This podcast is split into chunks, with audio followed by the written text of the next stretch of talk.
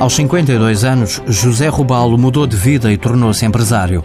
Depois de sair de uma multinacional, ficou seis meses no desemprego e utilizou o subsídio para criar uma empresa de revenda de material elétrico. Fizemos um projeto em comum, apresentei o projeto da empresa em termos de viabilidade e, portanto, um plano de negócios e o Instituto de Emprego apoiou neste caso através do meu subsídio, porque através do subsídio de desemprego, portanto, eu fiz este investimento inicial. Pronto, a minha ligação ao Instituto começou aí. Pouco depois e ainda antes da empresa abrir, José Rubal voltou a recorrer ao Centro de Emprego para contratar um engenheiro que tinha acabado de sair da faculdade. No nosso caso, eu só posso dizer bem porque nos tem dado uma boa ajuda. São pessoas novas que precisam de ser ensinadas, digamos, no dia a dia, mas têm as competências, têm a formação base que é extremamente importante e que acrescenta bastante às empresas. Portanto, ou seja, bem, criaram ela à minha empresa que tem ajudado ao seu crescimento. É? Hoje o engenheiro está efetivo na empresa Ipo Rubalo.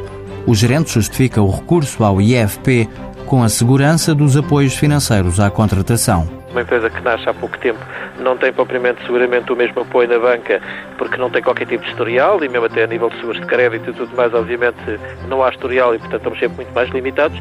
Todas as ajudas que possam existir, que possam permitir às empresas ter as competências e avançar são importantes como deve calcular. A Ipo Rubalo está a fazer 5 anos de vida e tem crescido de forma equilibrada.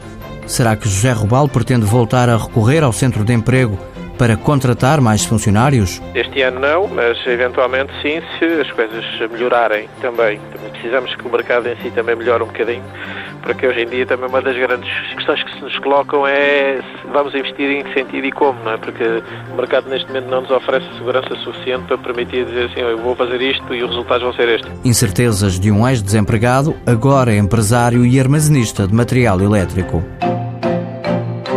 Mãos à obra com apoio da União Europeia, Fundo Social Europeu, Programa Operacional Assistência Técnica.